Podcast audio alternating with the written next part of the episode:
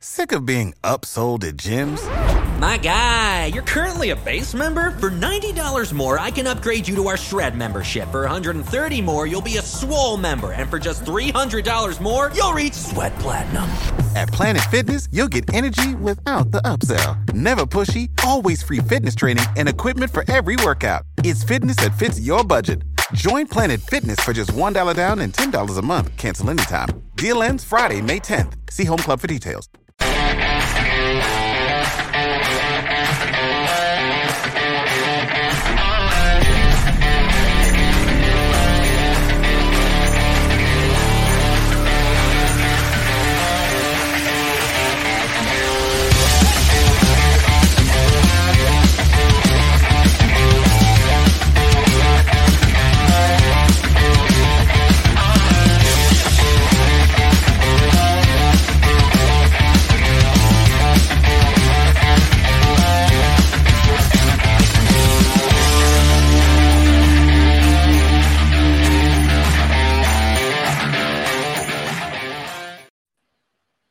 Happy off-season Friday to everybody.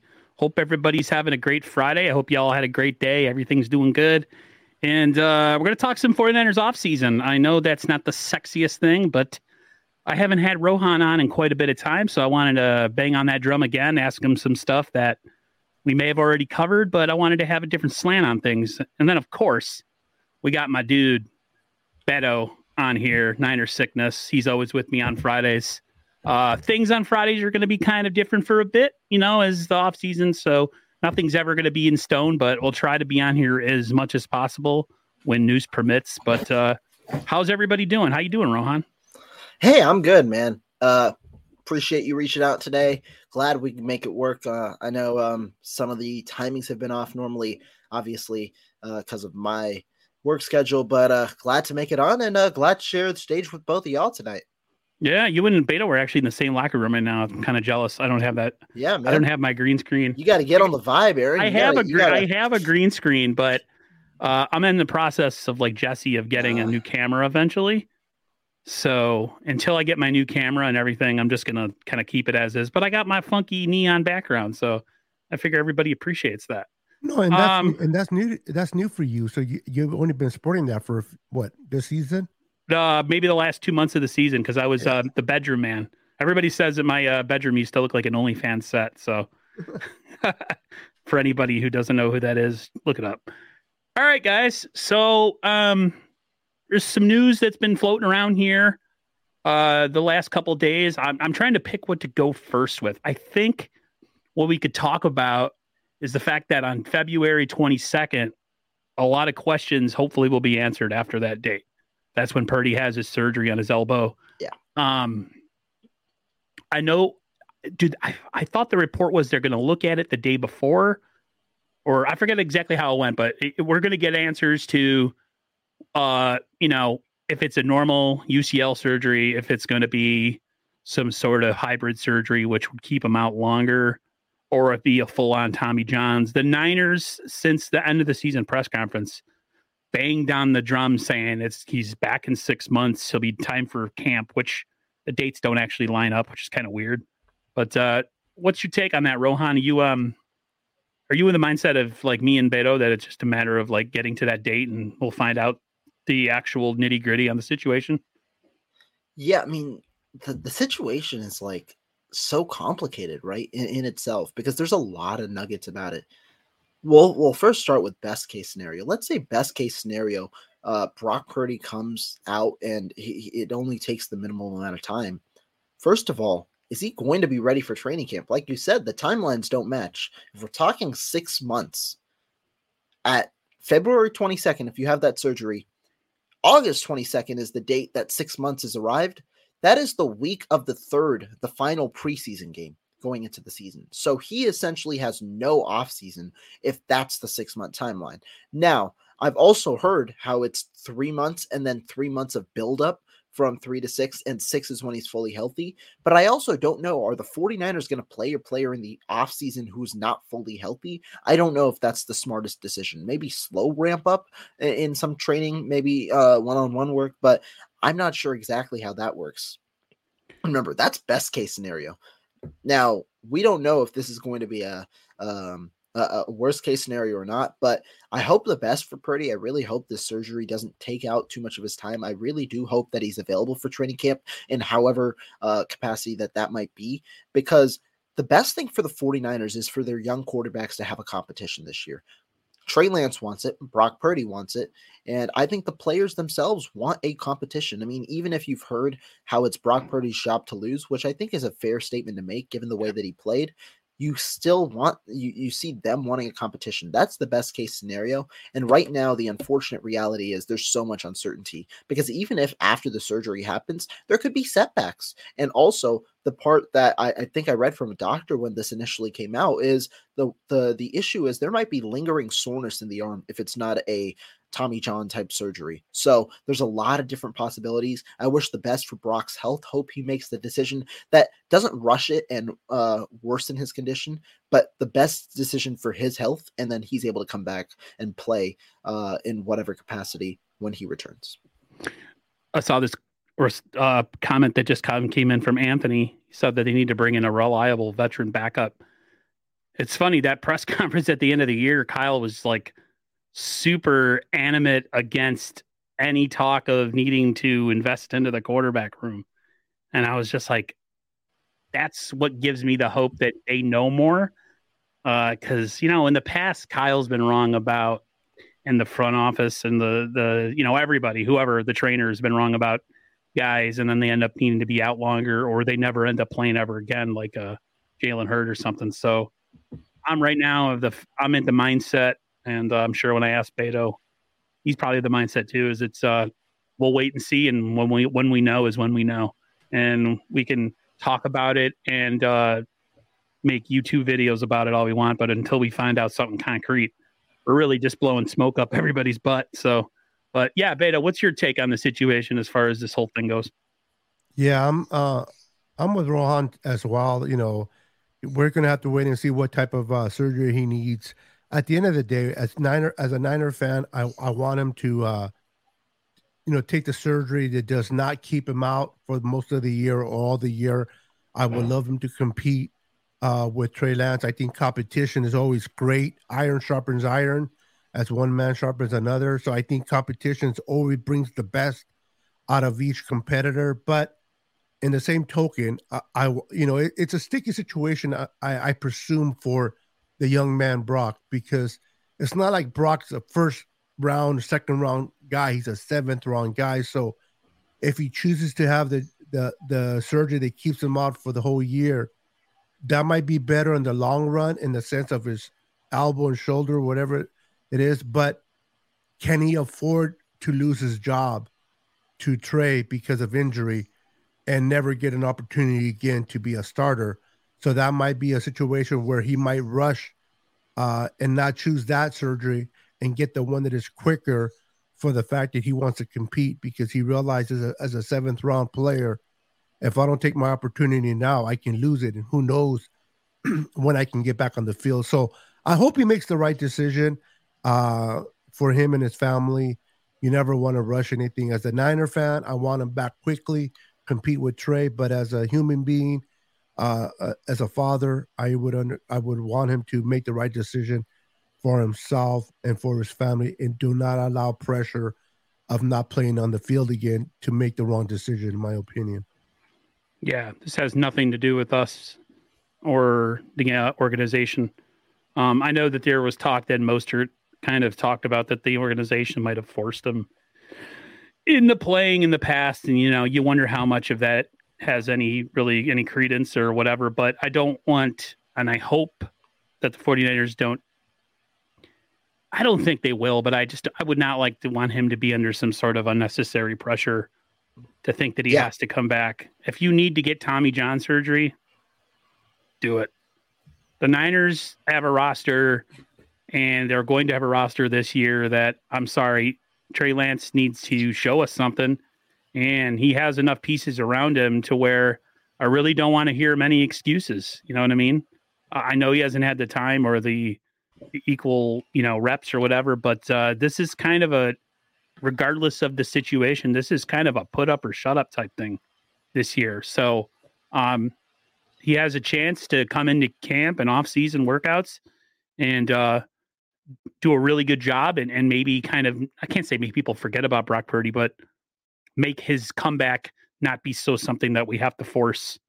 Uh, so this is this is a big shot for uh, Trey Lance really to to get his shine on and, and do really well and and kind of see the thing with the thing with Purdy is Purdy can be forgotten about very quickly in this league because he was a seventh round pick. He played only a handful of games. People are always going to look at the guy like Trey Lance who has all the upside as something more sexy, regardless of what he hasn't done.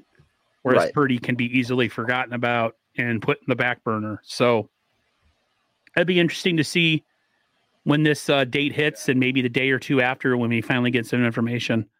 It's gonna be uh it's gonna be one way or the other, guys. Is there's either gonna be mass panic or jubilation. Um Anthony made a good point in the chat, and I've never seen you in here before, but I appreciate you uh participating. He says coming into this season with two young QBs who are both coming off injuries can't be reliable. What happens if one of them gets hurt? That's the thing. If you force one guy to come back too quickly and they overthrow or, you know, do whatever to hurt themselves, and then you're right back at square one. So, uh, be interesting to see who the Niners bring in oh, uh, oh, yeah. to compete. Mm-hmm. I know Kyle's all like, I don't need anybody. I'm angry and I'm mad, but uh, I think you need another competitive quarterback in that room. So, we'll no, see. I agree. I agree. And I mean, uh, to, to give respect to Kyle Shanahan, he he he did say that the 49ers will bring in a quarterback on a mid-level. I forget exactly the wording, but he he he did insinuate they're going to bring in a veteran, which if we're being honest is obvious they're going to bring in a veteran because Brock Purdy will not be able to throw in the offseason, at least in the early part of the offseason and OTAs. You normally carry uh, three to four quarterbacks uh, in the offseason because that's the 90 man roster. So they're at least going to bring in one more body, likely at least two bodies, too, if we're talking about it, to make sure they're throwing well in OTAs. Um, and one of them will likely end up being on the roster in 2023 because you're going to sign him to be the backup to push Trey Lance. Maybe not necessarily give him a big guarantee, but it's an interesting quarterback class. I mean, they if you're talking about backup caliber options, it's led by Jacoby Brissett, but I don't know if Brissett's going to make uh, enough or if he's going to be of the cost that the 49ers are willing to spend. Brissett will likely make uh, around 10 million a year, maybe 8 to 10 million a year. And I think that, that is a, value where I don't know if the 49ers are going to pay that. But there are several options. I mean, when you talk about uh, backups, Teddy Bridgewater's there, Sam Darnold, Baker Mayfield, Andy Dalton, if you're looking at older options, even guys like uh, a guy who I pointed out uh, last week in an article was Taylor Heinicke. I think Heinicke understands his role, and I think that he's a guy who the 49ers could look at. But regardless, it's clear it's, uh, that the 49ers will bring in at least one quarterback this offseason. The question is who, and I think that the level of quarterback that they bring in will indicate kind of how they feel about Brock Purdy. Yeah, well, they're they know a lot more than we do. Eventually, so we can't really um like that. That's why I keep coming back to uh, Kyle's behavior and, and John Lynch seemed so sure that it was a six month thing in that press conference. That's why in my brain I keep thinking that they know more. But then in my brain, I also think about all the times that they were wrong about other players. So I'm kind of like 50 50 on it. But yeah, October or excuse me, Jan- February, I'd say like 23rd, 24th, once they went in there and, and did what they've had to do, uh, we'll get we'll get our answers one way or the other. But uh, speaking of quarterbacks, let's jump over to Trey Lance. Um, I'll be guilty. I was all over Mike Silver and and and all the other people that were talking in the off season about uh, dead arm Trey Lance, this, that, and the other. Looks like uh, there was a little smoke in where there's smoke, there's fire. There was actually some truth to that uh, situation, Rohan. Um, he talked about throwing for about 20 straight months with maybe a week off in that time and said he pretty much had a dead arm. Was it? It was this year, right? He, so he kind of came into the. I believe it was his rookie year, if I'm not mistaken. Okay. Yeah. So he came into. He came in. Let's see he said he all the fall all fall ball he had two throwing he had th- two sessions in fall ball a year I think that they didn't play, right? Right, right. Then Yeah. he did draft prep. Mm-hmm. Yeah. and I- I- then yeah yeah you're right because he he had a quarterback where he went from may 2020 uh because he got drafted in 2021 where after that fall ball he was throwing essentially from 2020 then had draft prep till 2021 in april of 2021 and then he'd thrown for an entire year already and then he had uh and that and then when you when you bring it up to that off season uh like the off season of his rookie year he he had essentially been throwing for 21 straight pretty much That's insane. So, I mean, I guess a lot of people had an issue with that or hearing that just because he was drafted and had barely played in college. Like, how can this guy have a dead arm? And it also had to do with how some of the the media were kind of making it out to be something that maybe that it wasn't. So, uh, what was your um what was your take on that Beto when you heard that he had the dead arm situation? Uh, shocked? Uh, yeah. Um, you know, I, you know, like you said, it, you know, throwing the ball, trying to, uh, you know, impress scouts and impress uh, teams out there uh, prior to being drafted, and then being, and then throwing at the combine, throwing all this. Um, you know, I can see where he got fatigue, and a lot of times when these people talk about certain players, um, we tend to get upset. Um, we get kind of bothered because they talk about a certain player that we particularly like. But you know, these reporters, uh, some of them do it for clicks, but for the majority part, some of them, you know, they they speak truth. They they have inside source, and just because we don't like what they're saying, uh, doesn't necessarily make it untrue. Uh, like you said, um, we came to find out that uh, Trey admitted himself about being uh, tired, having a fatigue arm. So, you know, the source comes from somewhere, and um, hopefully this year, uh, his arm's stronger. We don't have to worry about that. And I'm I'm really looking forward to see what Trey does. I think a lot of people already given up on him. I don't understand why. I understand that Brock Purdy has impressed a lot of people with what he his decision making, um, the way he uh, spreads the ball, um, and all that's great. But I think Trey Lance still has something to offer, and uh, I don't think we have tapped uh, what Trey Lance can do. Hopefully, he can get his accuracy uh, together and uh, show us this year that he's definitely the quarterback that Kyle Shanahan wants. Because I love Brock Purdy, uh, everything about him, but man, you just can't. It's you know, I understand that people fell in love with Brock, but I love what Trey Lance offers: his height, his strength, his ability to run. Um, there's so much that Trey Lance can do that Brock can't, in my opinion. So, um, a lot of people ask me, you know, who's your quarterback? I'm like, whoever lines under center and helps us win. As long as it's not Jimmy, I'm good. and i mean to add to that i think that since i mean the end end end statement is um if it's not jimmy is good I, I don't think jimmy comes back but to add to that the mike silver report was interesting i mean i know a lot of people went at him i wasn't one of those people because I was.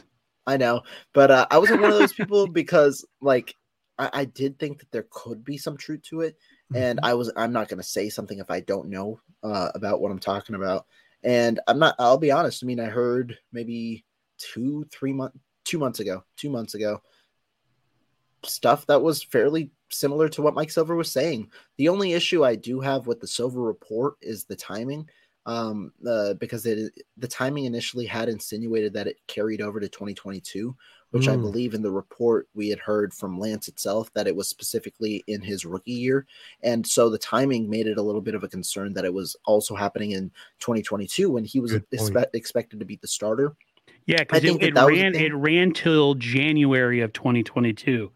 correct That Yeah, was that was when it ended. So it it wasn't something that affected him this right past off season. And I also no, I mean that's that's that's correct. And I also, when you talk about it, then uh, the two things were just the context and the timing uh, that you could maybe have an argument with. Because when you talk about the context, right, you have to understand that during his rookie year, Lance was also suffering from a broken finger injury. He had a, he broke his index finger, and Lance himself admitted it that he didn't get healthy from the broken index finger until January of 2022. When the season was over. In fact, that's why he had struggled in his uh, start against Arizona. And he said he still felt it a little bit against the Houston Texans. And so you've got to understand the context about it. I mean, Lance provided the context on the podcast with Quincy Avery Avery this week about how he'd been throwing for 20 months straight and things like that. So I, I do think that it's important to understand the reporting element of it because it's a good story from Mike Silver. There are a couple of things that I'd say that I had an issue with with the the context and the timing, but still, yeah. I mean, once I heard some of the details about it a, a few months back, it was understandable. Uh, and unfortunately, Mike Silver did take a lot of flack initially for that. And so, yeah, I mean, it's an unfortunate situation, but the good thing is Lance, it seems like that portion is gone because obviously he is under a much better throwing program now. And also, he doesn't have the finger injury. CJ Gray made a comment about something that I've actually thought about. Um, any chance the Niners take one of those late round picks and draft a quarterback? Or do you think this is going to be squarely free agency because I mean, it's not like the Niners right now until they do some movement on their salary cap and some mm-hmm. contracts. They don't have a lot of money to play with. Um, yeah. possibility. I mean, I've thought about it. I, I to me, or do you would you rather have somebody because of what we saw happen with with uh, you know what I'm trying to talk about in the NFC right. Championship game? You want to have someone. Yeah, I mean, you can't. Here's the thing: who loses all their quarterbacks, right? Like if you're if you're at your fourth or fifth string quarterback, chances are your season's beat, right? Like nobody deals with that and has a guy that's that deep on the roster. You're never supposed to reach that point, but I don't know. What's your what's your take? I think it's an interesting topic. I mean, uh, obviously after what we saw with Brock Purdy, I do think though uh, after evaluating some of the quarterbacks in the class and understanding who the 49ers might target, I wouldn't say it's one of the stronger quarterback classes uh, down low. I would rank Brock Purdy probably fifth, maybe sixth in this quarterback class, somewhere in the top. Wow, definitely in the top seven. I mean, yeah, I, I was higher on Bryce, Brock Purdy. Other than Bryce Young, you hear nothing.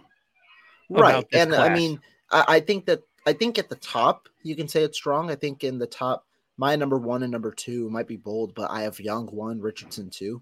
Um, okay and uh, I'm, I'm still evaluating uh, the rest. I, I, assume CJ Stroud goes number three for me. But okay. overall, regardless, I, I, don't think it's too strong of a quarterback class. I also think the 49ers do value uh, the position and want to get a veteran. I don't think they need a veteran at the position. I was talking with Vish Kumar and, uh, a couple of weeks ago, and he talked about how Brian Griese essentially is the veteran at quarterback because he played the position and now he's the coach. But I do think that they're going to look for a free agency because they want a solidified backup. Because if you're drafting a rookie, you have to understand he's going through the Shanahan system, and you don't want to simplify the system but you also want a guy who you understand can compete with Trey Lance and OTAs and push him because it, it, it, you want to know if Trey Lance is your guy going into training camp. If you don't know Trey Lance is your guy going into training camp, you have an issue because you don't necessarily you'll have an organizational divide on who might be QB1 and stuff like that. So to me, I think they go with the free agent. That's my personal belief with the amount of free agent backup level quarterbacks that are on the market. And because I believe they're going with a free agent, I don't think they draft a quarterback unless they're going to cut him and place him on the practice squad. You don't carry four on the active roster. It, most teams, less than 30% of the teams carry three on their active roster. And the 49ers did three, which was something that was unprecedented in the Shanahan era before. And so to me, I don't think uh, I think the maximum they'll carry is three. I do think they'll carry three next year because Purdy, uh, the backup, whoever they sign, and Lance will likely be on the roster, given that the backup would have been there for the entirety of the offseason. And you also don't know necessarily how Purdy will respond. That's why, though, I don't think they draft a backup unless the intention is to cut him.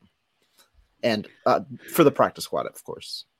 Yeah, I, thing too is uh, my sneaky suspicion and my fear is that they end up bringing back Josh Johnson for some crazy idea. I hope that's not the case. I hope not. I don't think uh, it's a crazy idea. I honestly think that that could be a possibility. Right. I, I wouldn't and, do it, but it when could you be a think about right, it financially, financial wise, uh, it makes a lot of sense. But it definitely isn't a sexy move or something that gives you a lot of confidence if, say, both go down again, which that's a whole other issue for a whole other topic and show. Uh, we've all banged on the Kyle got four guys injured, drum, and it's just. I mean, it can't happen again, right? This was just an anomaly this season. It can't happen. But uh, real quick, just want to say thank you to Brian Culp for the two dollars super. Is Jeff Vanderblock blocked? I don't, see anybody. I don't, I don't know who who's. I don't know who that is. I know he's on my show the other day. He said he he mentioned it. Um, I didn't see his comments, but maybe it was somebody that used to have a different name or what, something. What I don't people, know. people don't realize sometimes when you have a lot of people in your in your uh, uh popping up, you, are not going to hit every comment you see. Uh, yeah. You are going to skip, unfortunately, comment here. It doesn't mean we don't see it. It just you just don't click on it. I don't see him. I don't even um, see him. Yeah. Yeah. Yeah, the Trey Lance arm news yeah. to me, the, the Trey Lance arm news to me, I guess I had an issue just because there are certain guys in the media like Silver or like uh, the co-host that runs usually with Chris Simms. I always forget his name. Florio. Yeah, Florio, yeah. you know, there's just certain guys that have agendas. Uh, of course, we know um, we know that uh, what's his name, who Trey dated his daughter. I always forget. Cowherd. Colin yeah. Cowherd just certain guys I, I, have a hard time listening to, even if what they're telling you is the truth. You just don't always take it the right way because it's there's always some sort of uh, ulterior motive behind it. So that, to me, I thought it was just another crack on Lance, um, another chink that someone was trying to put in his armor to devalue him. So I I think I was I'm pretty much sure I was blocked by Silver. I didn't say anything really mean other than like responding to something and saying that's a ridiculous take or something along those lines. So, yeah, I no longer can comment on any of this stuff, but uh, yeah, interesting. Um, speaking of quarterbacks, again, in some coaching news, a former Broncos quarterback, uh, offspring, who seems like he's got a lot of offspring in the uh, coaching family tree right now, is uh, Klint Kubiak was recently hired as the 49ers, or they didn't really give him a title, a high level job within the 49ers offensive coaching group. Uh, he was uh, the offensive coordinator for the Vikings before becoming the quarterback coach for the Denver Broncos and that whole train wreck this past year. Uh, I just, I was listening to Lockdown 49ers today, Rohan, and it was like the whole six degrees of separation or whatever. Like, whatever the saying is. Like there was so much con there was so much like overlapping of people who know each other. It goes back to the Shanahan senior days. It goes back to the 49er days. Um, it's it's interesting. You got DeMeco was once a player under Shanahan, and it just it's all it's all really convoluted and, and interesting. But uh, what's your take on uh, Klint Kubiak uh, coming on and to me, this looks like another. If the Niners have a really good season or two, that he's going to end up being the next name again that's taken right from this coaching staff, along with probably Steve Wilks. Yeah. So go ahead and uh, kind of break that whole thing down. I, I like the hiring actually. I I I, uh, I do, and I think that this is a good person to replace Bobby Slowik, who's going to be the passing game coordinator. And if you're if we're being honest, like the passing game coordinator in San Francisco is essentially the offensive coordinator because Kyle Shanahan doesn't normally name offensive coordinators. And Klint Kubiak's been a guy who has experience as a coach. I mean, I know Vikings fans don't necessarily like him, but he's going to be in a different role in a role in which the offense that he runs is going to be uh, to a strong suit because that Kubiak offense uh, is and the Shanahan offense in a way are intertwined. I mean, uh, that's where the coaching tree started with Gary Kubiak. And so to me, I'm fine with the hiring. I think it's a good hiring. And I, I do think, yeah, he's probably going to be the next name. If the 49ers want to keep him, they're going to have to promote him to OC. Um, but he replaces Slowik. He's going to be, uh, he, he should be solid. And I mean, him and Klay, Klay Kubiak are on the 49ers. Kubiak, obviously the younger one, Klay had done a solid job with, uh, uh, with the quarterbacks this past year. And so, you know, uh, 49ers, I mean, the one thing you can't really doubt him on is just Kyle Shanahan's ability to to to to pick his staff because consistently, time and time again, Kyle Shanahan has shown that he has made the right hire I, I don't think many hires that you point at Kyle Shanahan that he hasn't fixed, uh, either he hasn't fixed or it hasn't been the right hire. And for the most part, it hasn't been. It's been the right hire. Uh, you see the amount of people. I mean, Slowik left this year.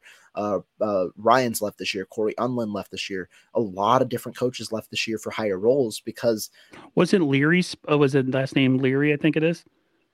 Uh, I forget the name of the guy that was supposedly supposed to get a promotion he was the 49ers tight ends coach this year. Fleury, Brian Fleury. Yeah, he's still with the staff. I'm he's sorry. still with the staff. Yeah. But um, no, I mean, in general, the 49ers have a lot of high rising assistants.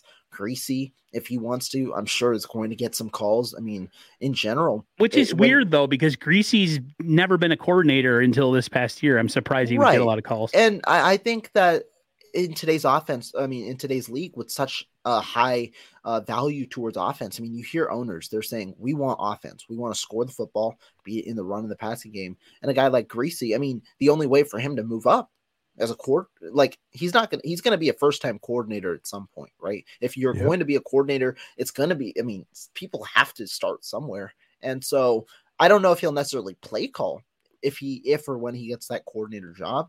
But I mean, in, in, general, the fact that you're talking about it after just one year as a coach just highlights how Kyle Shanahan has correctly identified his staff members continuously. Um, Brian Peacock and Near Crocker were talking about on Locked On 49ers this morning when I was listening that Kyle hires certain guys, not necessarily to be like play callers, but he has so much other stuff that needs to be taken care of that lets him focus on calling games and creating a game plan so he has all these coaches that do all this grunt work essentially to help him for what you see on Sunday. So they might not necessarily get play calling duties or, you know, but that's why I he in a way he trains them to do head coaching level stuff within a coordinator's position. You know, hey, I need yeah. you guys to do this, that, and the other for the next upcoming opponent. What you know, and they do all this stuff for Kyle, and then Kyle looks like the genius, which he is on Sunday. So that his coaches, he puts he, there's there they have a lot of responsibility. They're not just a dude who just sits in the booth and doesn't have any responsibility. Their responsibility on Sunday might not be as much as what they you see Monday through Saturday. That's where they really earn their money. Um, uh, Beto, you've been around a long time as far as 49er fan. It, it, do you find it interesting that like everything just kind of keeps coming back and recycled and it's like what's old is new again and vice versa with this whole, you know, Kubiak was on our staff back in um the year I think in 94 95 season the year we won the Super Bowl uh against the Chargers and then and now his sons are part of the staff. I find it really interesting. What do you think? Yeah, Kubiak was with it with uh, Kyle's dad. Yep, a part of his team. You know what, what I love is the, about Kyle Shanahan. I know a lot of Niner fans. Um, I just don't understand when I hear the "let's fire Shanahan, get rid of Shanahan." Oh God, uh, crap is you know it's people don't understand when the when Kyle took over this team, 2017. This team was a mess. Um, he he did a whole redo. I think he only kept like two or three people from the old regime, uh, and brought everybody new and started building him. And John Lynch started building from the floor up. Did Kyle make a couple mistakes in, in his first draft? Yeah, should people say should he have taken Mahomes or or um uh, what's his name Deshaun Watson instead of Solomon Thomas? They went with some I he they should have, but they went with someone familiar. It was their first year, but going back to Kyle, um, bringing in uh, Kubiak's son, it's just relationship you build along the way. You build these relationship with these people, and um, you can say whatever you want about Kyle, but Kyle brings great coaches, and he develops these coaches. And even if these coaches uh, make Kyle look good for say, it was Kyle that hired them in the first place.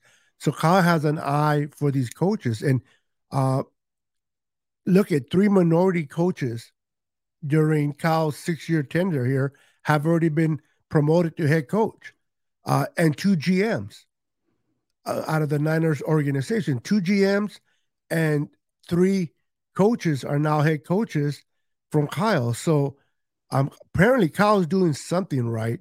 and you know, three. What was it? What was it? Uh, two or three NFC championships and one Super Bowl appearance. Yes, he hasn't got over the top. Yes, he hasn't won the Super Bowl. But if you guys, if people remember, Andy Reid exactly. before and, getting Patrick Mahomes, yep. was kind of in the similar same boat with McNabb and, and Alex Smith. He was always getting to the championship game, just and one Super Bowl appearance, just couldn't get over the top. Once he got Mahomes, we know the rest is history. I think Kyle, whether it's Brock or whether it's um, Trey, once Kyle gets the quarterback that he needs, things are going to change. People just need to be patient. Yeah, I understand. Don't settle just for championship games. Want more, but don't crucify the guy for not winning the big game when you don't really have a quarterback. I mean, with Jimmy G, and nobody likes Jimmy G, but we got to the Super Bowl. Not because of him, but we got there and he wasn't enough to win. And we saw that. But Kyle, I, I think Kyle should have won coach of the year. I understand they gave it to what's the name from the Giants. Um, he did a Daboll? one miraculous, yeah, uh, yeah, and he did a wonderful job there. But Kyle deserves to be recognized as, as, a coach. So for the Niner fans that don't like him, I just don't understand the hate. And then the the whole idea of fire him. Who are you going to hire? What are you going to bring back? Right. Haven't you remember the coaches that we went through between Harbaugh yeah. and Kyle? You want to go through that crap again? People need to be smart okay, if you want to fire someone, fire him, but who are you going to replace him with? He needs to be as good or better. If not, leave what needs to be left alone, in my opinion. I love the uh, Eric Bieniemy people. Yeah, just bring in Bieniemy. He'll he'll he'll get us over the top. It's like you don't even know that he's never been anything more than what he's been, and now he's taking a lateral job with the Commanders. Um, uh, real quick, let me just add about Bieniemy because I've been reading on it. I want to get Rohan's uh, uh, thought on this. Um, Go for it. I understand sometimes you want to get out of the so-called big brother. Uh, you know, like every you know, you want to be recognized for what you do, but you're under you're under the shadow of your big brother, uh, Andy Reid and Mahomes.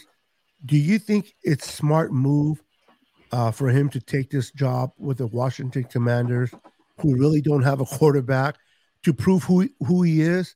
or you think he should have stayed uh, there? I understand that it sucks that he has been overlooked as a head coach, but to take the same position to a, not as good of a team, uh, do you think that was smart for him? You think it'll benefit him in the long run? Do you think this might even hurt him? You talking about Bieniemy? Yes. Yes. Uh, for me, I think it's an interesting move. Uh, when you talk about Eric Bieniemy, I think for me, I don't mind this move. I, I, I think though it's also like there were rumors where Kansas City might not have necessarily also wanted to keep him because they themselves have different coaches. I mean, when you talk about it, the guys who it seems like Kansas City has preferred, Mike Kafka, the co- quarterbacks coach who ended up being the offensive coordinator for New York. Um, Matt Nagy. Nagy has been a, a, guy who has been highlighted. I mean, it, he he's seen as the potential successor to Andy Reid, not Bieniemy. It's it's Matt Nagy. For the ones who work hard to ensure their crew can always go the extra mile, and the ones who get in early so everyone can go home on time, there's Grainger, offering professional grade supplies backed by product experts so you can quickly and easily find what you need. Plus, you can count on access to a committed team ready to go the extra mile for you. Call, clickgrainger.com, or just stop by. Grainger, for the ones who get it done.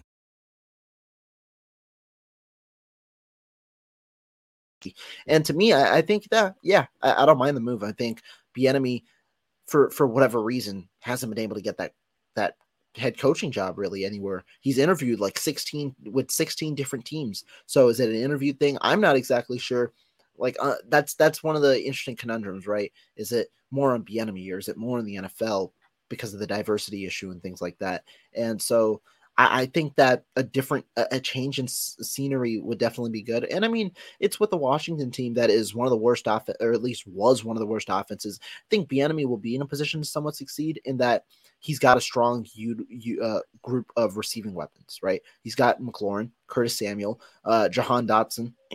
He's got uh, some good guys there. I mean, uh, even at running back, eh, Bijan Robinson, Antonio Gibson, they're pretty strong as well at running back. So there are a lot of different pieces I think that um, he's going to be able to utilize. I mean, we'll see what he does. I if if he's he can he, he just gets a chance to prove himself, and I uh, I think he has proved himself uh, to to definitely to a degree uh, thus far. But um, if, if this is the way for him to get the best opportunity possible, I'm all for it. Yeah, the thing with Bieniemy too is we don't know how he interviews. He could very well not be a great interview.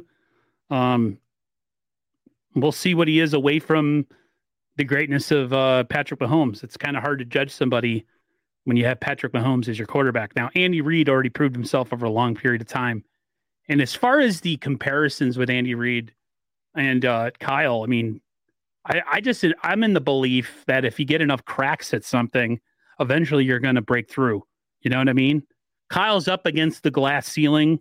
He's reaching for that brass ring, and for some reason the the, the glass hasn't cracked yet. Eventually, it's going to crack. The Niners are going to put themselves in a position for as long as Kyle and whether it's Adam Peters or John Lynch are here, that they're always going to have a hella competitive team to do something in the playoffs. Now, will it be as as it's been the last couple years? Will Eventually, maybe their defense won't be as good, and they'll have to be a strictly an offensive team. Maybe. And uh, I just, I just, the whole Kyle Shanahan fire Kyle Shanahan, unless you have an Andy Reid, honestly, or a Bill Bill Belichick, or some other high level coach as your coach to replace him, you don't put replace him. And no, it's not settling for off NFC championship games. Nobody in that building settles. I'm telling you, it's just listen. Kansas City's the cream of the crop, man. Um, the Niners need to build their team this year to be able to beat Kansas City. The hell with anybody else in the NFC. Uh, Kansas City is a team to beat to me. I don't think anybody else in this uh, in this uh, uh, NFC conference is completely unbeatable. Oh, we lost Rohan. Yeah, he, he, hopefully he'll be back. But you, you, you're you're right. The Niners do need to build uh, a team uh, to be able to get to Mahomes. And it starts with with you know it starts with uh, understanding that Javon Kinlaw is not your guy in the center of that defense. You need to get rid of him, and you need to bring in someone that can um, go after the quarterback and stop the run. Welcome back, Ron. You, you my fault. That dis- uh, disconnected for a minute, but we're all good. We're all good. Yeah, yeah, yeah. I'm like, he disappeared. Where did he go? Okay, I guess the show's over, Aaron. You put him to sleep. Let's go. Goodbye, everybody. Good night. But yeah, we need to build that uh, D line, and it starts with replacing Javon because Javon Kinlaw is not the answer. He he can be there as a backup, as a rotational player, but um, we need someone that can uh, step in and, and help out uh, Bosa and Arik Armstead, in my opinion. But we need to have someone in the center if we if we're going to make this defense continue to be better and, and try to go after uh, Kansas City and beat Kansas City. Yeah, to me, Kansas City is the cream yeah. of the crop. Like I've said before, I think the NFC is a is the Eagles were shown to be just as squishy on defense as any other team that goes up against Patrick Mahomes, even us. So, uh, when I when I say that, if we would have had a healthy quarterback in the NFC Championship game, and it would have been a lot different. A lot of people are like, "Oh, you're just a sore loser." I'm like, "No, it just and then of course Kansas City proved us right. So, but well, Philly finally faced an offense, a good offense. Is yeah. what happened? Yeah, they they they. Not saying they had an easy road to the Super Bowl, but they had a pretty easy road to the Super Bowl this year. A lot of things went their way, though. Yeah, people don't understand how they stayed relatively healthy this year. Mm-hmm. One thing, I think the Niners are pretty relatively healthy, other than losing, you know, Barrett and uh, Bro, we lost. We were until a fourth quarterback. And okay, and that too, of course. the area baller made a good point. He says the thing with Bieniemy is for me is we don't know exactly how much is Reid and how much is Bieniemy. Yeah, you don't. And now we're gonna find out. Yeah, the only thing I'll say to that, like again, I don't have a footing in this because I don't personally, I I don't know what goes on in the interviews. I haven't heard anything about Eric Bieniemy, and so this is just me speaking. But can we can we not say the same for Matt Nagy and Mike Kafka, who are quarterbacks coaches, True. but also like they're the quarterbacks coach, but they're coaching the greatest quarterback that we've seen yep. in the last decade, right? I mean, at least I mean Brady obviously is there, but over the 20 years in the last in in, in this decade, he's the best quarterback we've we've seen. So I mean, I think you can make the argument both ways. I don't want to discredit the two guys I just said. I honestly, I'm a little higher on Matt Nagy than uh, others. I know Chicago Bears fans hate him because of what uh, his tenure there. But Kafka, I mean, he got a freaking head coaching interview in his first year as a coordinator uh, with the Arizona Cardinals. He he made it as a finalist, and so it, you know it, it's it's a tough, definitely a tough situation. Definitely. Real quick, my buddy Stephen Lease, who's got Brian Culp all confused with his uh, weird jokes in the chat. He's one of my gaming buddies. He's offering me a super duper chat. He says, Aaron and Charles found the money strapped to my thigh. It's a Family Guy reference, people. Relax, okay? It's Family Guy, okay? Anyways, um, let's jump to something stupid that we can talk about for about two seconds and then move on. Uh, the the Deebo Samuel rumors of being traded to what wow. was it? The New England Patriots. Yeah. The the cap ramifications alone the dead would money get would get somebody would need somebody would need to be fired absolutely immediately for that. Uh, Rohan, do you have any idea where that's coming from? Is that just off season? Is uh, lying season more or less? Let me say this. Um, I, I do think that a lot of people are looking at it a little differently. You guys might not like what I have to say, but I oh, don't think that this is just speculation. I think okay. that there. I don't think that it. I, I've said it on on uh, on the timeline. I don't think this is a possibility for 2023. I think the talk is for 2024 and beyond. But I think that there's a good talk that you have to have. As for the dead cap, a lot of people are viewing it incorrectly. It would if if a trade were to occur, it would occur as a post June 1st move where okay. the 49ers would only take on a dead cap hit of 6.65 million this year and the dead cap hit goes 6.65 million over the next 3 or 4 years for Deebo Samuel rather than taking on what is it like a 28 million dollar cap hit. That's actually not June bad. Cuz yeah. we're paying 8 million to freaking Dee Ford right now to not yeah, even it, play on this roster. So Isn't it so so post June 1st is if, if a trade were to occur, it would be utilized as a, uh, it, it would be stated as a post June first designation, um, because his cap hit eight, is eight million this year.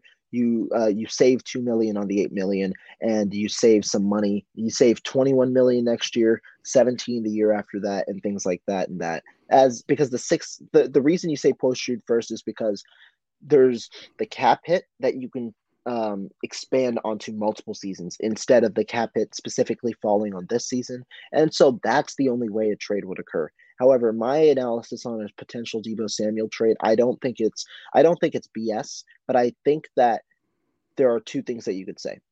One, can the 49ers afford both Brandon Aiyuk and Deebo Samuel on long-term contracts? Nope. Wrong, Aaron. Actually, they can, but it's different in that not not no not not quite as long right. As the quarterbacks are not getting paid. They can. They do like what they do with like the what thing, the Chargers are doing. Jeez, my no, ego just got thing, crushed. no, but Aaron, you are right, Aaron, in mm. that when I talk about the context, oh, no, no, let, be, don't don't do that. But, He's wrong. But when you talk about it, Deebo Samuel's contract goes until 2025, I believe. He has three more years left on his contract. When mm-hmm. you talk about Brandon Aiyuk, this is his fourth year. He has a fifth year option, which the 49ers will pick up in 2024. And then that third year will be his first year of an extension, which the cap hit will be significantly low. The cap hit will be around uh, less than $10 million because You're the talking 49ers. About Brandon Aiyuk's fifth year option, right? Correct, correct. Okay, you said, so you said, you said Aiyuk, yeah, but I'm talking if Aiyuk were to be extended. 2023 cap hit is low because it's the fourth year of his deal. The fifth year option would be around 14 million, maybe 12 million. I don't know exactly what it would be next year. And then the first year of his extension, that cap hit should be fairly low because um, normally on the first year of these big extensions, it exponentially increases. The first year is right. low. And so the final year of Deebo Samuel's deal, where he's making $24 million a year, Brandon Aiyuk's cap hit would be low. So technically, you could have both contracts on, and it wouldn't be a big cap burden. However, if Brandon Aiyuk is expend, extended, which I expect the 49ers to do, I don't expect Deebo Samuel to be a 49er uh, after that contract. I think the latest Deebo Samuel remains a 49er is after the 2025 season, three years uh, after this three years are over. And I do think that there's a, uh, a, a realistic possibility that Deebo Samuel gets traded I don't think it's as likely this offseason. I don't believe that it's that likely, But next offseason, when the 49ers can save $21 million uh, and only take a dead cap hit of $6.65 million, I, I, I believe that that would be uh, when a uh, or I forget the exact numbers, but I think next year would be more realistic than this offseason.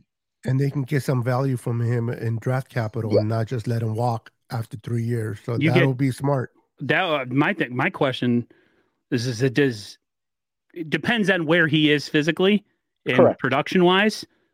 Man, you get, if you can if you can get a first round pick, second round pick for a guy like that, turn that around and draft maybe his replacement. So I hate to do that. I hate one for ones. I hate when you. Teams, I know what you mean. Yeah, I hate one for ones because we did that with Kinlaw, which is the and next then you have unrealistic expectations. Yeah, you have you have you have Buckner up here, which a lot of people are not. I'm not a huge Buckner fan either, but he was the better of the two defensive. He's definitely tackles. better than Javon, mm-hmm. right? And uh, to me, you you drafting the guy's replacement, and then he's a top 15 pick the expectations are is are ridiculous, and he's not even gotten close to him.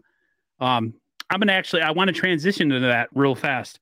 Uh, you talked about Brandon Aiyuk getting the uh, what is it? I think it's May first is when uh, yeah May first or May, May, the fifth year option. Yeah. Yep. Yes. So I was listening to something where somebody talked to Matt Barrows and Matt Barrows says it's highly unlikely that the 49ers pick up Javon Kinlaw's 50 year option, which, mm-hmm. as a lot of 49er fans, including myself, who are kind of put off by the guy and his personality wise, uh, that's music to my ears because he hasn't earned it. And he has essentially been a bust for where they drafted him and the expectations. You know, people like to throw the bust word around all the time, but he he has been. He's inconsistent against a run and he doesn't rush the passer. So essentially, he's just a space eater. You can draft a space eater in the fourth round and have him sit in the middle of a defense. And the Niners drafted him with what the the 14th pick. So, um, yeah, I, I think Aiyuk is this is a huge year for Aiyuk.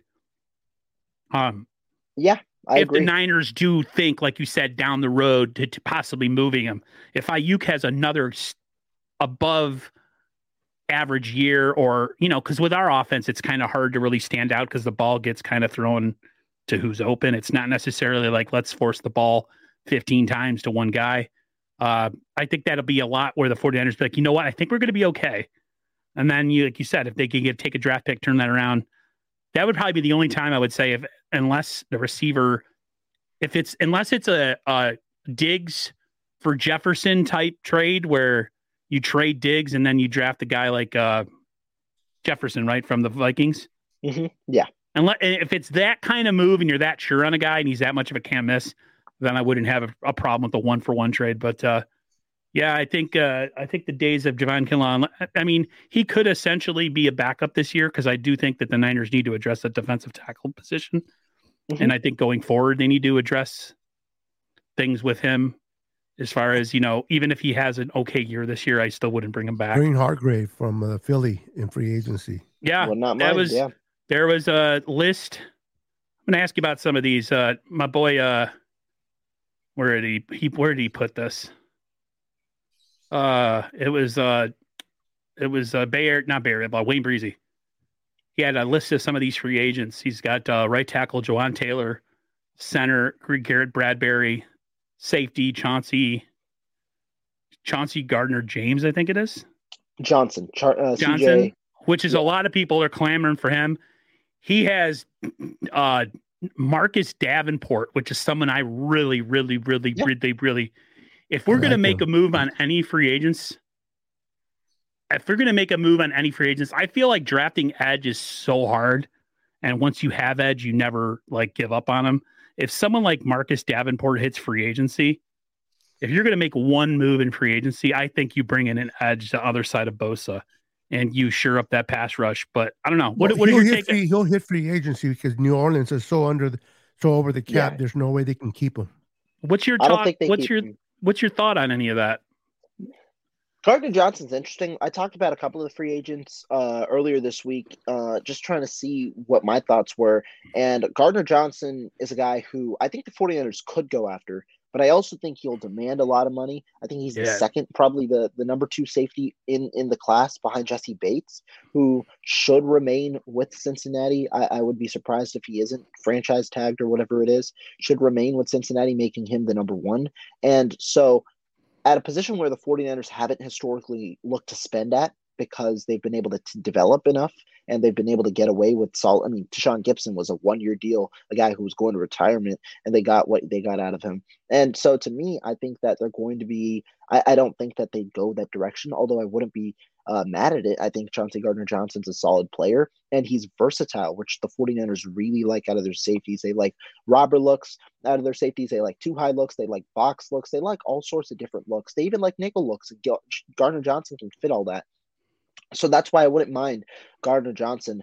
Uh, as for your idea about uh, pairing Bosa with an edge rusher, I'm intrigued by that too. I would not be I would not be mad, and I've even stated a couple of times I would prefer in, in a big time investment. The 49ers, I believe, will make one, and I prefer that to be on the defensive line as opposed to the offensive line. Yep. And so to me, Agreed, I will 100%. change. I agree with the sentiment that we should go defensive line. I'll change the uh, the, the the player, and I think that we should go after a defensive tackle. I think Daron that Payne? defensive tackle, Daron Payne's my number one. How realistic that is, we'll, we'll see. But the 49ers, they, they can get it done. I do think that they can get it done if they want because Arik Armstead's a guy who likely does not remain with the 49ers for the next four years. I think after his deal, or even maybe before his deal's over, he'll likely end up in another jersey, uh, be it via free agency or whatever it may be. And I think that Daron Payne is a logical guy to take over for Arik Armstead uh, uh, after whenever he he ends up not being a 49er. And he's a young guy who the 49ers would target. Uh, Javon Hargraves, is my second option. I think that both of them would would be really good.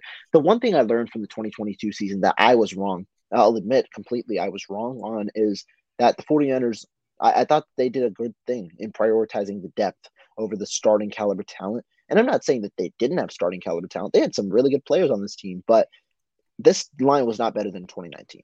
2019 no, was not even close. Line.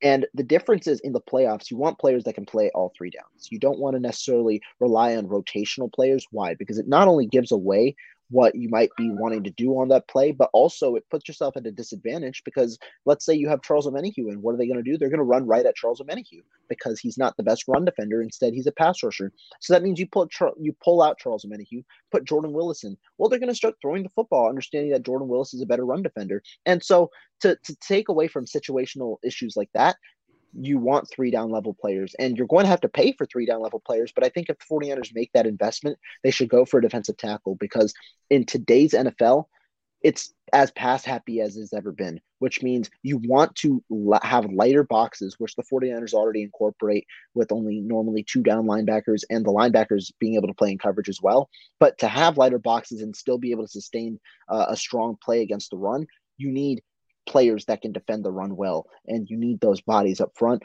especially at defensive tackle. And I think that that's where they should go. Would not be mad at all though with the edge. Great analysis, man. It's I'm I'm with you. Like defensive line to me seems like more pride. I just think it was the Bosa, the Bosa, the Bosa show this year. And um, when I when I saw Dallas and I saw the way Philly was able to create pressure. Um, I mean, Philly couldn't create any against Kansas City, but that's a whole other story. But the way they were able to create pressure, it just made me think of 2019 and having, you know, when Dee Ford was healthy, Nick Bosa, Dee Ford, Arik Armstead, Forrest Buckner, Ronald Blair, DJ Jones, like it was just a deep, saturated, fantastic, you know, defense. And this year it was just you have a lot of good depth situational guys, but you don't have another like you don't have another alpha male on the other side of Nick Bosa. It was like Nick Bosa was the dude and then you just had a bunch of guys. Mm-hmm. Whereas you yeah. can see like Philly had, you know, all the guys that they have, the you know, the the big rusher they that were all double digit sacks. Yeah. I mean, they almost had 80 sacks this year, seven, 75, 74, something like that. Again, they didn't do anything in the Super Bowl, but um, I think one of them only had like seven, but still, I mean, they were, it was up there. I think the closest Niner player had like five sacks this year after Bosa. That's that's uh, not Charlie good Omenihu, who I think had five, if I'm not mistaken. Um, it was not enough. Or and Sampson, I think he's man. I'm, I don't know about you guys. I like I like him, but not for. I don't think they're going to bring him back uh, for the production that he does. And we, we definitely need somebody in the middle. And I think the Niners. You know, it's interesting that Rohan said about uh, um, Armstead being gone because I was thinking maybe they would uh, restructure his contract, kind of kick the can down the line a That'd little bit to make to make room to bring in uh, to open up some cap space to bring in someone like Daron Payne or or Javon Hargrave because of his contract that is, is going to hit this year. I think they could restructure him and maybe um, Kittle's or someone else's. Uh, but I, if they, like you said, if they wanted to make it work, they can make it work. It just depends who's out there and who's available. But they do need to bring someone they can help out uh, Nick Bosa. It can't just be the one man show. It's just too hard on Nick. It's Bosa. great to have depth, but It is, but you need to have some good players in front too. yeah, like you have to have your four dudes that are on play in and play out are your guys. Like I said, the Niners have a bunch of dudes that are all really good players, but they're not. To me, they're not starter level guys. They're Mhm. rotational pieces being forced into a job that maybe they're not. Like you said, uh, you got Willis, who's not as good against the pass, like you said, right? But he's better against the run. And then you have Amenahu, who's weak against the run, but better against the pass. So it's those guys are great to have. Like when you want to run your uh, what do they call it? The uh, not the elephant. What's the name of they call it? The The NASCAR package. It's going to be interesting this year though, Rohan, because they're bringing in Steve Wilks, who's a more of a blitzer. He runs strictly mostly cover three, right? Yeah. and he Yeah. likes to blitz. The Niners are gonna leave themselves in some precarious positions next year. Um, I think you, you know, hopefully Emmanuel Moseley can come back on the cheap, and you got Deommodore Lenoir and you have Charvarius Ward, but uh, that'll be interesting. They said they might implore more of a single high where you have uh, you have uh, Hufanga playing closer to the line of scrimmage where he's better. So uh, the I Niners defense is going to look. I think the Niners are going to look a little different on defense next year. Which to me, I I'm think fine so with. too. Yeah. I like I like And- aggressive blitzing defenses at the right I- I- time. Mhm. And I, I think that when you talk about the Steve Wilks scheme, right?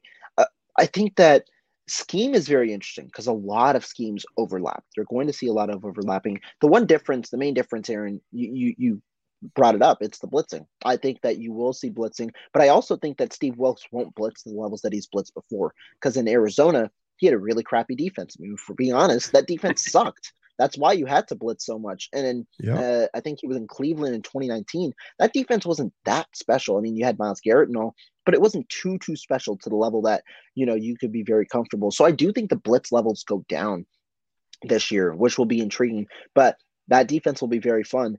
And Beto, as for your your your point on Armstead, right? When you talk about Armstead, I think that restructuring Armstead, me personally, I believe that'd be a mistake.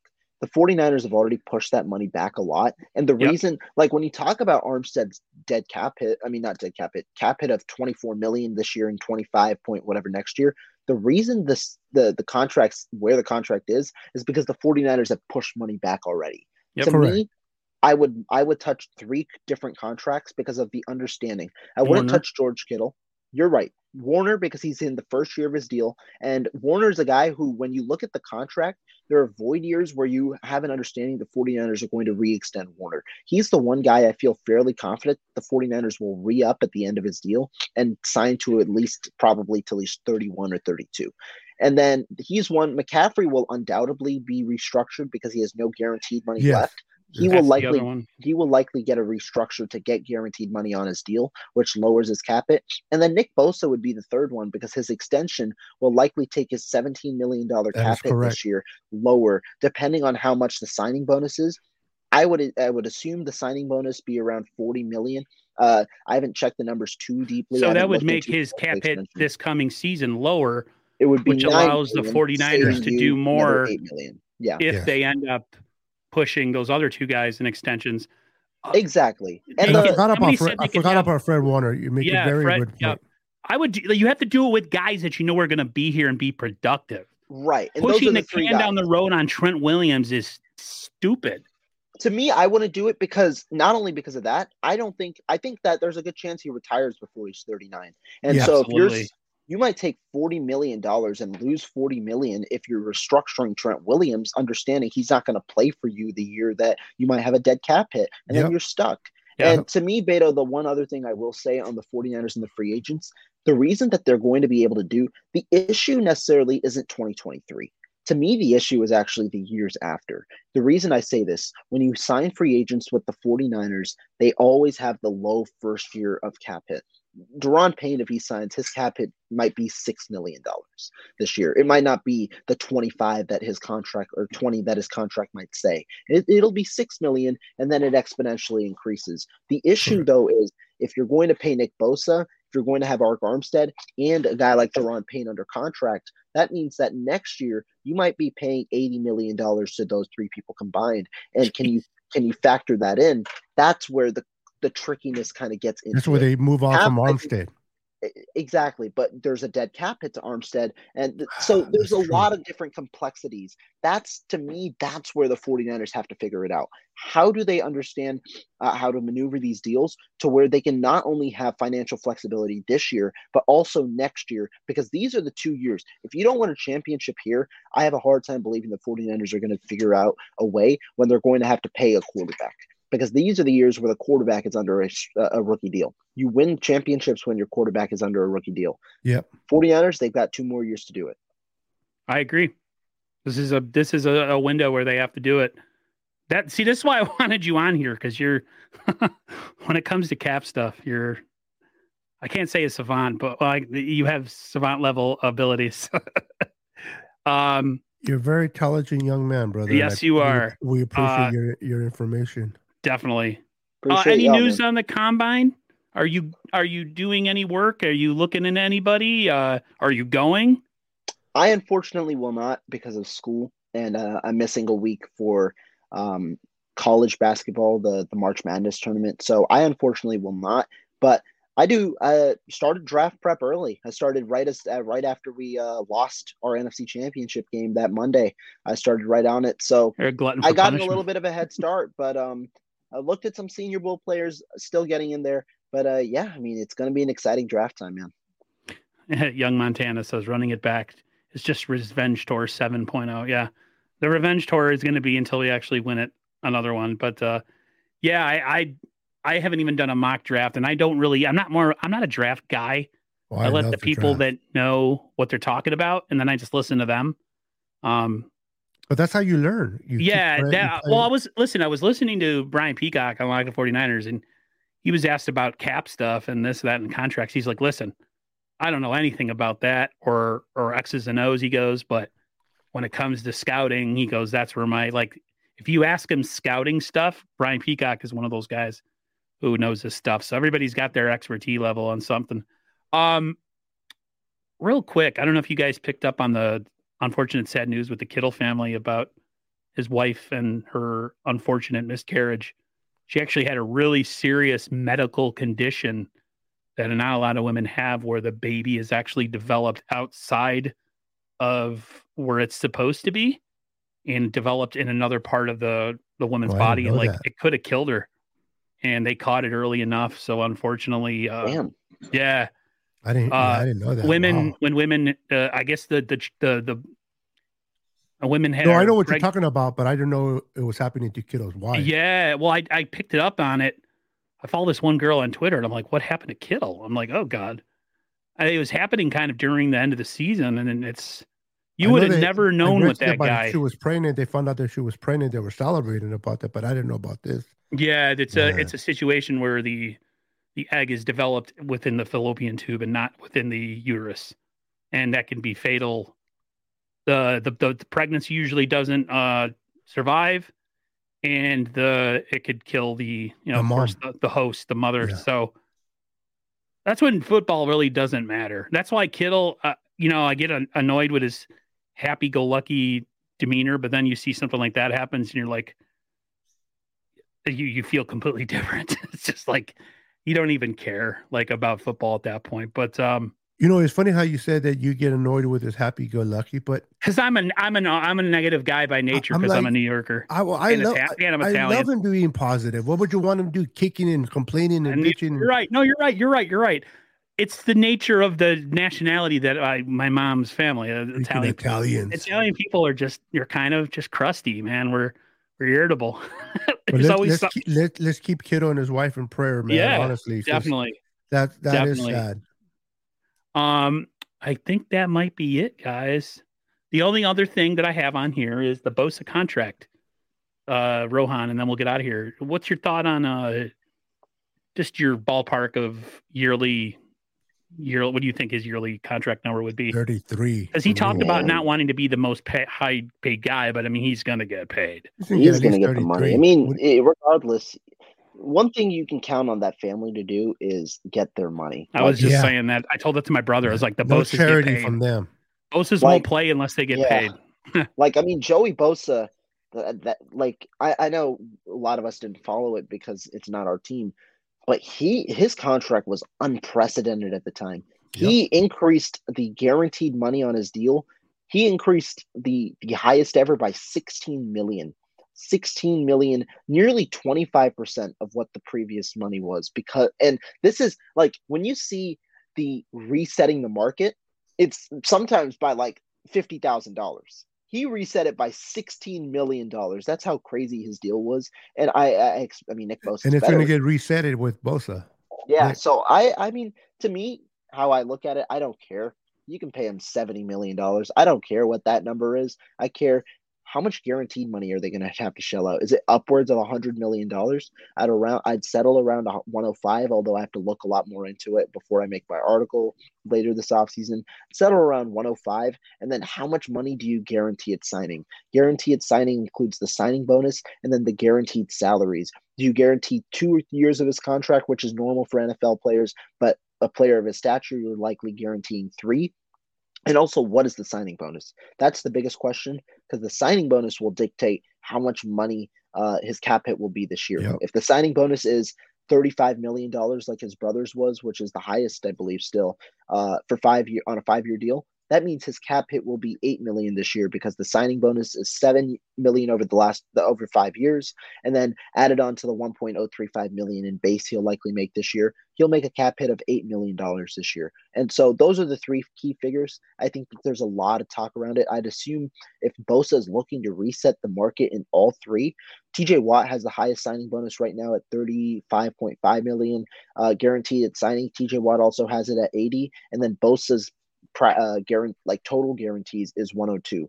I'd maybe expect a contract in 105 of total guarantees in terms of guaranteed at signing, maybe 85 million, and then signing bonus maybe 40 million, 36 to 40 million, putting his cap hit around 8 million, 9 million at the year. So either way, he's going to get paid. It's this is not. This isn't going to be a. Uh, this isn't going to be a Paraag there's no Marathe uh, magic magic show discount. no. Someone's But- getting paid. But Aaron, when we talk about the biggest contracts possible, Paraag finds a way to make it just even more crazy than you like. Like all the big contracts, Paraag just he he finds a different way, man. Like You'll always lowball initially. They they always I don't know if lowball. it's necessarily lowballing Not- initially, yeah. but it's like upfront money. They don't pay upfront money. Like they, which means they, they won't pay a high salary. No guarantee. That's why you can never have guaranteed contracts in the NFL. Right, right. You just can't. Not in a physically demanding sport. You can do it in baseball because it's a country club sport. Unless You you're know. the Browns. Yeah, unless you're the Browns. oh, eh, listen, as long as they could do something contractually wise where it can help the 49ers this year and maybe next year, uh, you, you know, add some more defensive line help. Uh, good way to keep Bosa healthy so he can actually play through his contract is Right. to not have Bosa be your only uh, pass rusher that can actually get double digit sacks. We need we need to reinvest. All the people that banged on the th- here's the two things that we always bang on the Niners for drafting or free agency. We always bang on them and get pissed that they over they over go after too much running backs. Like, oh, they draft so many running backs. I don't know why they go after so many running backs. I don't know why they sign so many running backs. You see why every year it's the same thing. We lose like half of them, right? Mhm. Uh, and, uh, you know, you got Elijah Mitchell. I, I love him to death, but I think next year, if he has another year where he's not playing very much, I think that's the end of the Elijah Mitchell story. Personally, the other thing is defensive line. bashing on the Niners. The Niners 2019 team had, you know, was insane. Why? Because they had like three or four first rounders on that team, and you know, you had Dee Ford on that team. It's it it. I don't know if it necessarily in this today's NFL if it matters because I'm starting to think it's becoming more of an offensive league. Like the Super Bowl we saw, you know, the Eagles supposedly had this great defense and they were completely neutralized by Patrick Mahomes.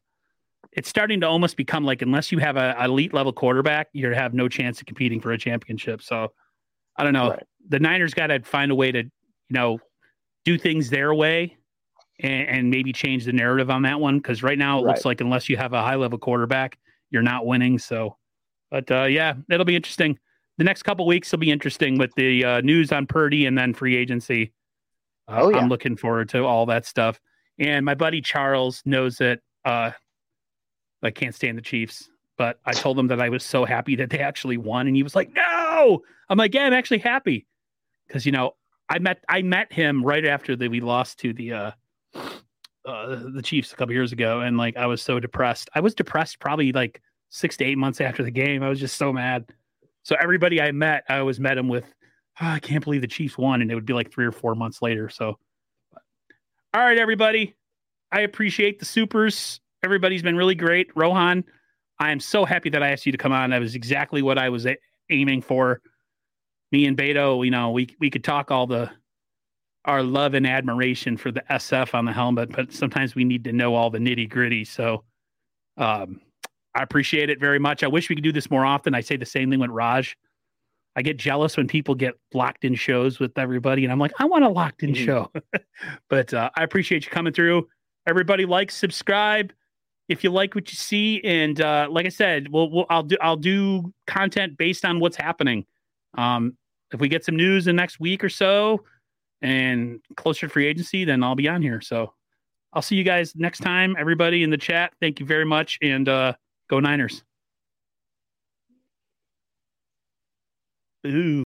For the ones who work hard to ensure their crew can always go the extra mile, and the ones who get in early so everyone can go home on time, there's Grainger, offering professional grade supplies backed by product experts so you can quickly and easily find what you need. Plus, you can count on access to a committed team ready to go the extra mile for you. Call, clickgrainger.com, or just stop by. Grainger, for the ones who get it done.